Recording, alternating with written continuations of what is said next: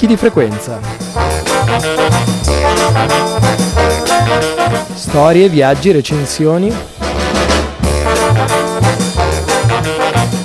La montagna vissuta a trecentosessanta gradi.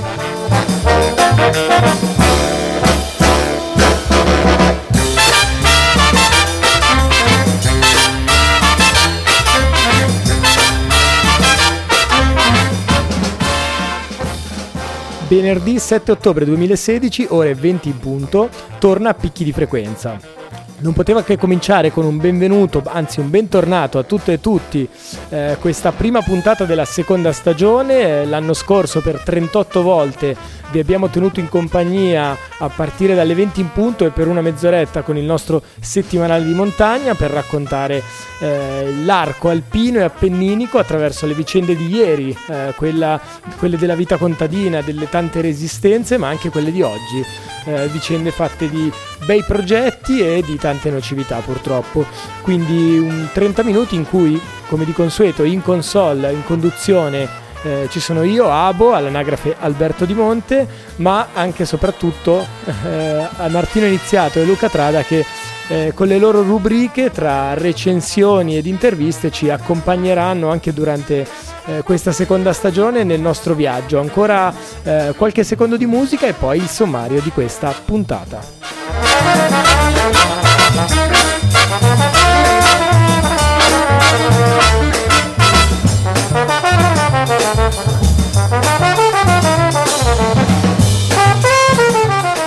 La prima puntata della seconda stagione di Picchi ricomincia da dove ci eravamo lasciati, le news della settimana, eventi, personaggi, iniziative che raccontano così una curiosa rassegna stampa di montagna.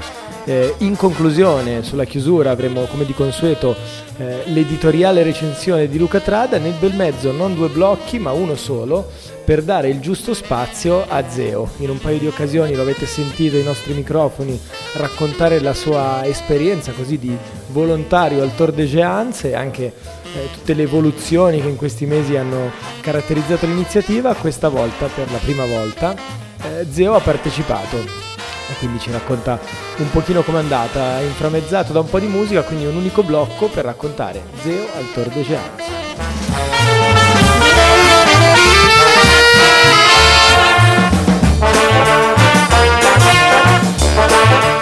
Prima segnalazione di questa settimana, e probabilmente non poteva essere diverso da così, arriva da milano montagna punto it, che poi sarebbe il portale che ospita tutte le informazioni relative alla terza edizione del Milano Montagna Festival.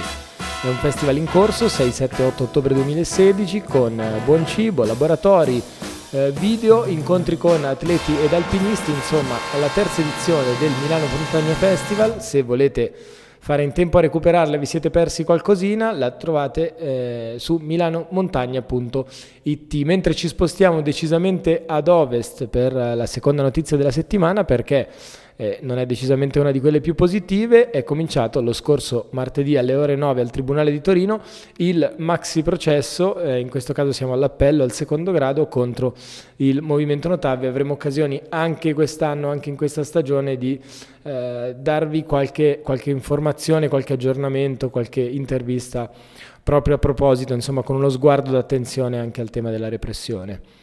Veniamo quindi a eh, dislivelli punto e u, che non soltanto... di cui non soltanto abbiamo avuto in queste settimane i due nuovi numeri delle pubblicazioni in P D F di settembre ed ottobre, ma anche un interessante approfondimento, un interessante ritorno sull'incidente eh, che si è verificato, il guasto che si è verificato lo scorso settembre, un mese fa esattamente, eh, lungo la liaison, eh, il troncone della funivia del Monte Bianco, Eh, a oltre tremila metri di quota, oltre cento le persone coinvolte. Insomma una, un'importante operazione di soccorso che è durata anche parecchio tempo e di cui si ripercorre, insomma si ripercorrono le fasi. Dislivelli punto e u, liaison dangereuse è il titolo eh, dell'articolo. In ultimo la segnalazione invece, questa più narrativa, meno legata alla, alla, così, alla, alle notizie di ogni giorno, perché lo scorso due ottobre su Mountain Blog, che in più di un'occasione abbiamo avuto Eh, così motivo di segnalare eh, in queste nostre mh, Pagine parlate, eh, la giornata volgeva al termine, in quel bel martedì d'inizio giugno. Al Caporal avevamo salito una gran classica dello scudo, la via della rivoluzione. Avevamo scalato, forzando la libera al massimo per le nostre possibilità e per l'attrezzatura in logo, ancora ben lungi dall'essere rinforzata come in parte lo è oggi. Il titolo è Cordini ne hai ed è un bel racconto di Marco Blatto su mountainblog punto it. Io mi aspettavo, sai, da te una risposta come il fu, e invece niente, invece no. Un pugno in faccia era meglio, lo so. Io mi aspettavo, sai, da te qualcosa in più, qualcosa che non fosse una banalità, non fosse il solito scontato bla bla. Ti faccio i complimenti e ti lascio con i tuoi gne gne gne gne gne gne gne gne gne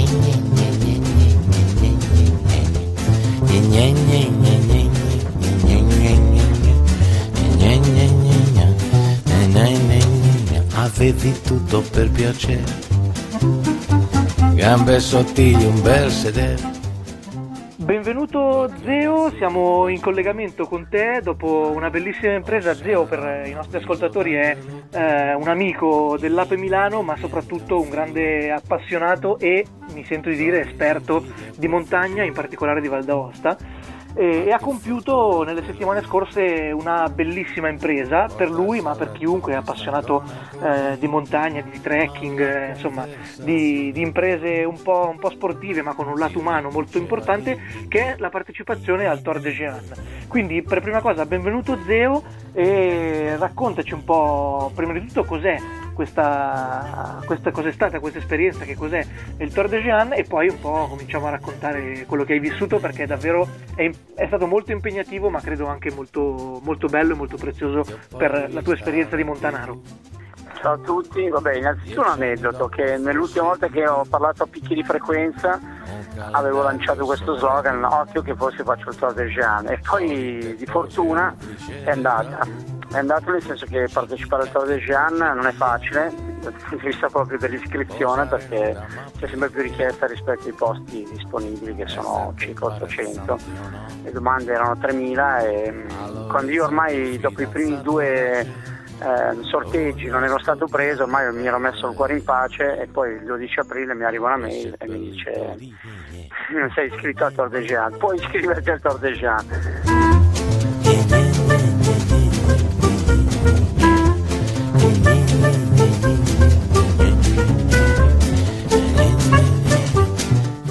Una notte ho detto, ma eh, se, se, se mi ero prescritto vuol dire che devo farlo, eh, certo. e, da, e da lì la, la, la mia vita è un po' cambiata, nel senso che un'impresa del genere, che è una gara, un, fondamentalmente una gara di endurance trail che si svolge nei due anelli uno e due dell'alta via valdostana, per un totale quest'anno era un po' più lunga di trecentotrentotto chilometri e più di ventiquattromila metri di dislivello, insomma era qualcosa di abnorme, e la partecipazione era proviamoci.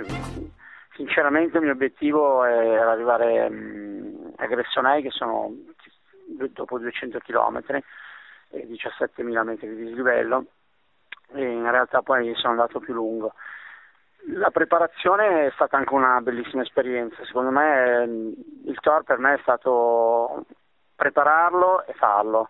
Prepararlo, cinque mesi di allenamento duro, ma soprattutto anche a livello motivazionale, per cui piccole, si parte da piccole corse in montagna perché c'è ancora neve, a, agli ultimi allenamenti di quaranta, cinquanta, sessanta chilometri, cercando di metterci sempre dentro un ciclo, diciamo, di un ciclo completo di un giorno, quindi dall'alba alla, all'alba successiva con, con la notte, perché di fatto è una gara in cui si dorme poco, si hanno dei cancelli orari da rispettare, se no si è eliminati, e bisogna abituarsi proprio ad andare quasi anche diciotto venti ore al giorno. È stata un'esperienza bellissima, perché innanzitutto io sono partito con l'idea di, avendo, essendomi allenato con percorsi da sessanta, settanta, ottanta chilometri, l'idea di farne, provarne a farne trecento era qualcosa di immane, però era anche qualcosa che andava provato, nel senso che mh, ho capito dal primo giorno un po' quale poteva essere il ritmo da tenere, e giorno dopo giorno diciamo che stavo abbastanza bene. Al terzo giorno, proprio quando sono su addirittura per Gressoney, ti sentivi bene? Iniziavo, non, non dico a vedere anche la possibilità di finirlo, ma dicevo, beh, se dopo tre giorni è così, allora va bene. Si può fare, certo. Si può fare. La cosa strana è che dopo tre giorni però sono iniziati i problemi, perché un po' il maltempo, un po' i problemi ai piedi, che poi eh, di fatto mi hanno costretto a ritirarmi a, dopo tre quarti, eh, quasi, sì, ho superato tre quarti del percorso, quindi avevo fatto duecentosessanta chilometri. Eh, e quindi è una gara che comunque sei gasato i primi tre giorni e mezzo, quattro, ma devi sempre pensare che ne sei. Arriva l'onda lunga della stanchezza, certo.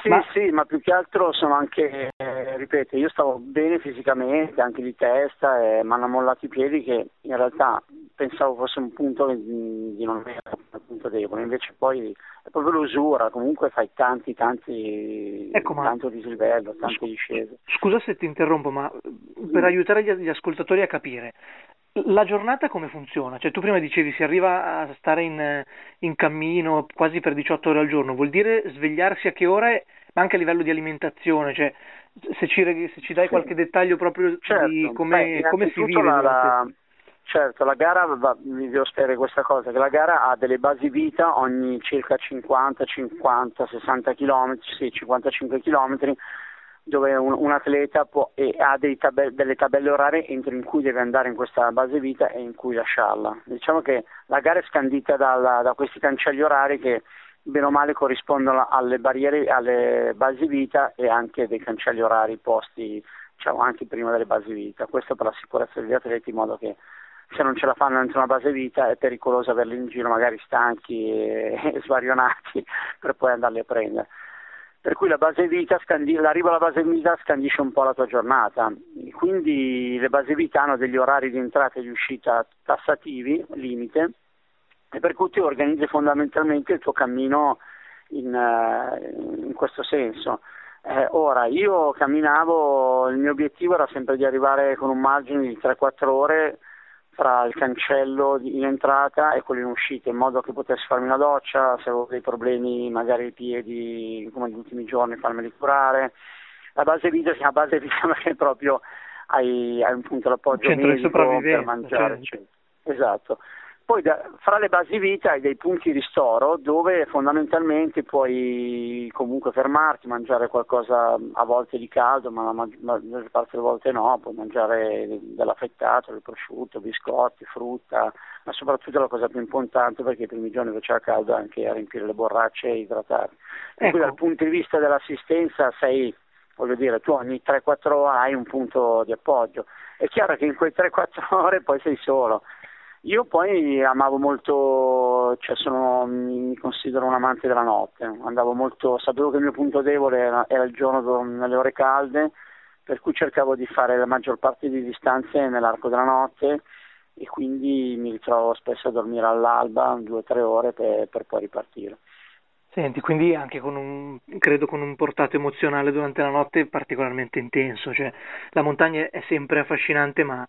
come partecipare ad un'impresa del genere scegliendo di, di camminare durante la notte, boh, credo insomma aumenta ancora di più il fascino e ma anche sì, un po' la sfida, tutti, insomma in senso, in an... senso positivo, senza ansia sì, da guarda, prestazione. Quando, però... quando mi allenavo di notte mi chiedevano spesso se non avevo paura, ma in realtà a me boh, la notte mi dava proprio una, un comfort e una, una situazione molto bella, a parte che vabbè, sono stato fortunato nel periodo di allenamento, è stata un'estate molto positiva, per cui stellate pazzesche, lune piene, per eh, cui era, era, era veramente delle sensazioni veramente belle, e per cui io, lì ho maturato anche una sicurezza sui sentieri, eh, un'esperienza, alla fine quasi andavo più di notte di giorno e ho detto no, guarda che forse devi un, un attimo riabituarti a andare di, di giorno, perché in effetti poi di giorno col caldo insomma anche lì devi, devi imparare a durare. Il Tor fondament- fondamentalmente è, è un, è un lavoro con te stesso per motivarti mentalmente in momenti di crisi che ce li hai. Per me, per esempio, sono state le, le discese. Io pensavo di soffrire molto più le salite e invece ho scoperto che il lato mio debole eh, sono state le discese, perché perdevo molto tempo in discesa mentre ero molto veloce in salita. E, mh, e quindi impari a, a gestire un po' tutto questo, la no? crisi in discesa, il caldo, il freddo, la pioggia, il fatto che pensi di essere arrivato a una base vita perché sei arrivato in fondo valle e poi ti accorgi che devi fare otto chilometri di poderale per raggiungere la base vita, per cui non ne puoi più perché vuoi certo. buttarti su una branda e dormire. È un viaggio, per me è stato un viaggio sia prepararlo che, che farlo. Non ho mai avuto la idea del, del, del, dell'epica di questa cosa, che, di questa gara che è un po' un alone, no? Sei un gigante, mitico. Per me in realtà è, una bellissima esperienza, è stata una bellissima esperienza di, di ricerca. Poi, ripeto, è una gara lunga, finirla secondo me era praticamente impossibile, ho iniziato a crederci, però poi Beh, però potrebbe tornare... essere una sfida, perché poi purtroppo gli uomini sono anche, come dire, alle volte vanno di gradino in gradino, no? Quest'anno è stato l'esordio e già comunque hai fatto una cosa eh, enorme, perché sì, duecento chilometri sinceramente non, eh, non pensavo io, esatto, io, nemmeno tu te lo aspettavi, per cui magari chissà che adesso qualche mese Ti, ti godrai la soddisfazione, ma poi la fame di montagna tornerà magari a, sì. a, a farsi viva.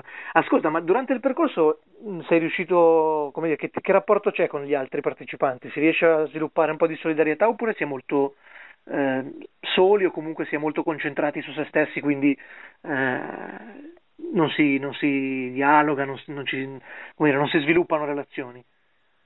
Ma è molto bello perché hai dei, dei tratti in cui sei da solo e comunque a me piaceva molto la dimensione. All'inizio, per esempio, alla partenza non mi, non mi è piaciuto molto perché erano tutti in massa, era molto caotico e dicevo, boh, questa dimensione non mi piace, ma sapevo che me l'avevano spiegato che un po' ci si sgranava.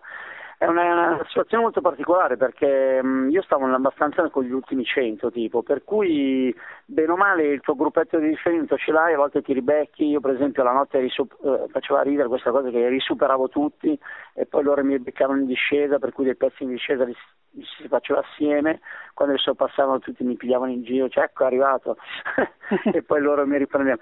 Poi in realtà un gruppetto di dieci venti persone ho condiviso mh, dei pezzi e poi l'ultimo L'ultima notte, prima che mi ritirassi, con un gruppo proprio ci siamo trovati molto affiatati perché era una situazione molto particolare, c'era una nebbia fortissima, col, era di notte, con le frontali non vedi niente perché ti spara tutto in faccia, certo.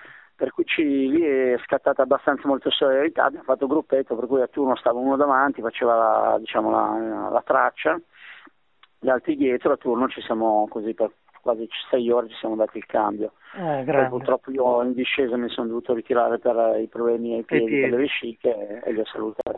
Senti, però l'ultima... era molto, molto bello, in quel momento per esempio loro mh, ci hanno detto no dai continua, ragazzi, è inutile, cioè bisogna accettare anche secondo me i propri, propri limiti, limiti io... certo. Ma sì, infatti l'ultima... ripeto, secondo me è, è bello... È bello comunque farlo come, non, non tanto come una sfida, ma come un, un po' un viaggio e, e si va dove si arriva, insomma.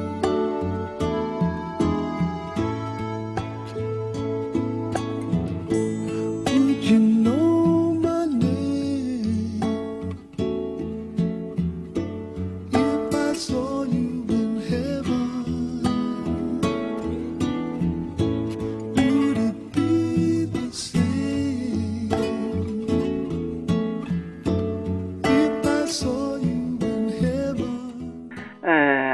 Abbiamo visto un video su Facebook del tuo arrivo a Gressoney eh, e ti dico, ti dico la verità, mh, è stato veramente emozionante guardarlo, perché per gli ascoltatori che non l'hanno visto possono eventualmente cercarlo su Facebook, sul, sul tuo profilo, eh, cioè è scattato veramente un applauso dove si vede un, una gioia di, nell'accoglierti, proprio una, come se tutta la comunità presente fosse partecipe della tua... della tua esperienza, e dico la verità, a me ha emozionato molto, quindi se vuoi raccontarci qualcosa, chiaramente sapendo che conserverai sì, per stato, te i ricordi più guarda, belli però.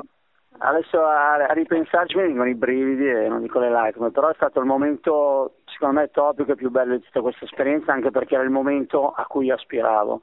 Fondamentalmente il Tor per me è, ce l'ho sopra casa perché passa nel vallone sopra casa mia, ho fatto il volontario per quattro anni ed è stato il modo di avvicinarmi al Tor, vivendolo sempre da volontario, accompagnando gli ultimi come scopa e, e quindi per me è stato il compimento fondamentalmente di un grandissimo sogno. Poi devo dire, io non mi aspettavo, sta, cioè mi aspettavo un'accoglienza perché in base vita, sai, ho fatto il volontario per anni, però il bello è che l'accoglienza è iniziata già su nel vallone di Lò, poi nella mia frazione e, e per finire nel palazzetto, per cui è stato un, cioè, da lì ho preso una casa che infatti sono detto vabbè, ma io devo continuare.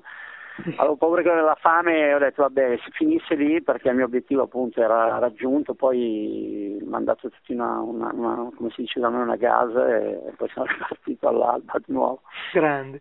Guarda, allora sì, sì, è stato davvero un momento, penso, più bello, uno dei momenti più belli che abbia mai vissuto in montagna, anche perché è una cosa strana, eh, perché sei in montagna e ti trovi persone a un colle che ti aspettano e...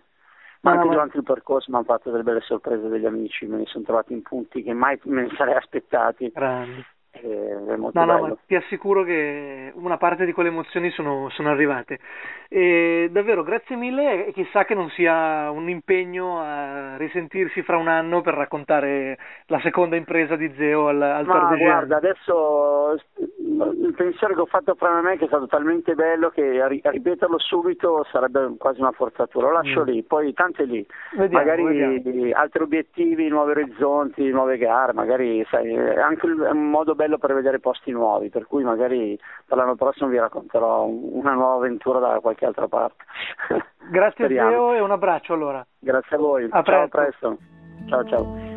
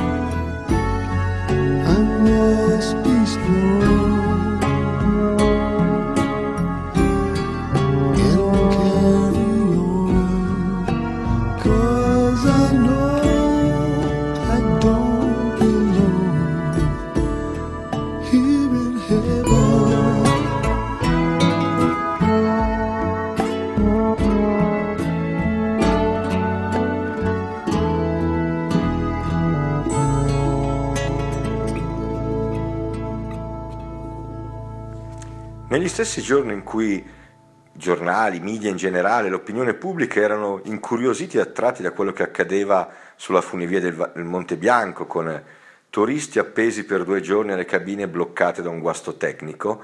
Eh, ci è capitato di imbatterci su un sito, funivie punto org, che esaltava tutti i nuovi impianti a fune di vario titolo, funivie, seggiovie ed altro, che erano in realizzazione o che erano stati recentemente realizzati in Alto Adige e più in generale nella provincia, nelle zone alpine dolomitiche. Eh, abbiamo unito queste due vicende perché la, quella degli impianti a fune è una storia che è in parallelo col progresso tecnologico che ha caratterizzato nel Novecento eh, la civiltà occidentale soprattutto, e eh, e che ha ovviamente permesso per decenni di avvicinare alla montagna dall'escursionista al semplice ammiratore di paesaggi. Poi negli anni c'è stata fortunatamente una sorta di autocritica sulla necessità, per esempio appunto come la funivia del Bianco, di portare quasi a quattromila metri gente anche inadeguata nell'abbigliamento, nell'attitudine, nell'esperienza, ad arrivare così facilmente in luoghi sicuramente bellissimi ma anche che richiedono una certa attrezzatura, una certa abitudine all'ambiente, ma anche un certo stile ci viene da aggiungere. Eh, ecco, vedere sul sito funivie punto org questa ennesima decantazione di quanto sia bello costruire nuovi impianti, ovviamente tutti ormai legati al, al caroselli sciistici, eh, rende amara e fa riflettere ancora una volta su quanto sia forse da, da riflettere sul modello di sviluppo che, la caratterizza, che caratterizza gli ambienti alpini, un modello di sviluppo dove, per esempio, parlando proprio di sci, gli inverni sempre più asciutti e sempre meno, eh, con sempre meno precipitazioni nevose fa sì che ormai sia automatica l'innevamento artificiale in quasi tutte le località, soprattutto sotto certe quote, con tutte le conseguenze che questo comporta in termini Eh, di privatizzazione non solo della gestione ma proprio dell'uso dell'acqua, con eh, il saccheggio della risorsa idrica così fondamentale alla fonte, lassù in montagna dove appunto abbiamo sorgenti e ghiacciai che permettono appunto di essere riserve fondamentali di acqua dolce. E quindi nuovi impianti, nuove funivie, nuove seggiovie per fare nuovi caroselli sciistici, per potenziarli e quindi per saccheggiare ancora risorse. Certo, non spetta a noi che viviamo qui in pianura, in città, Eh, decidere le sorti dell'ambiente alpino, ma forse sarebbe meglio che le genti alpine rivendicassero un'autodeterminazione, decidessero da loro, sui loro territori, sui beni primari come appunto l'acqua, e non che subiscano sempre, a volte complici certamente anche, scelte spesso dettate più da modelli economici imposti da noi che viviamo in città che da esigenze reali di chi vive quei territori. Anche questa puntata di Picchi di Frequenza volge al termine. Io, come di consueto, vi invito a offrirci idee, segnalazioni, critiche, suggerimenti, insomma quello che vi pare, ma soprattutto le vostre storie, all'indirizzo mail abo at inventati punto org. Uh, via messaggio alla pagina eh, Picchi di Frequenza sul social network blu, oppure all'account at abuzzo tre su quello azzurro. Perché vi dico questo? Perché ci piacerebbe con la nuova stagione rendere questo programma sempre più permeabile, specialmente uh, ai vostri racconti, ai vostri viaggi, insomma eh, provare a rendere uno strumento corale e non più semplicemente redazionale. Eh, prima di chiudere devo anche fare una, così, una piccola anticipazione, perché avevamo già registrato per questa puntata un incontro, un'intervista con Paolo Grisa della redazione di Outdoor Magazine, ma poi per dare spazio al lungo racconto di eh, Zeo abbiamo pensato così, ho pensato di rinviarlo la prossima settimana, quindi vi anticipo che avremo un'escursione, un'incursione decisamente particolare eh, il prossimo venerdì con noi. Perché il prossimo venerdì? Perché Picchi di Frequenza ritorna come sempre per tutta la stagione, quindi per una quarantina di puntate, ogni venerdì alle ore venti in punto sulle libere frequenze di Radio Onda d'Urto.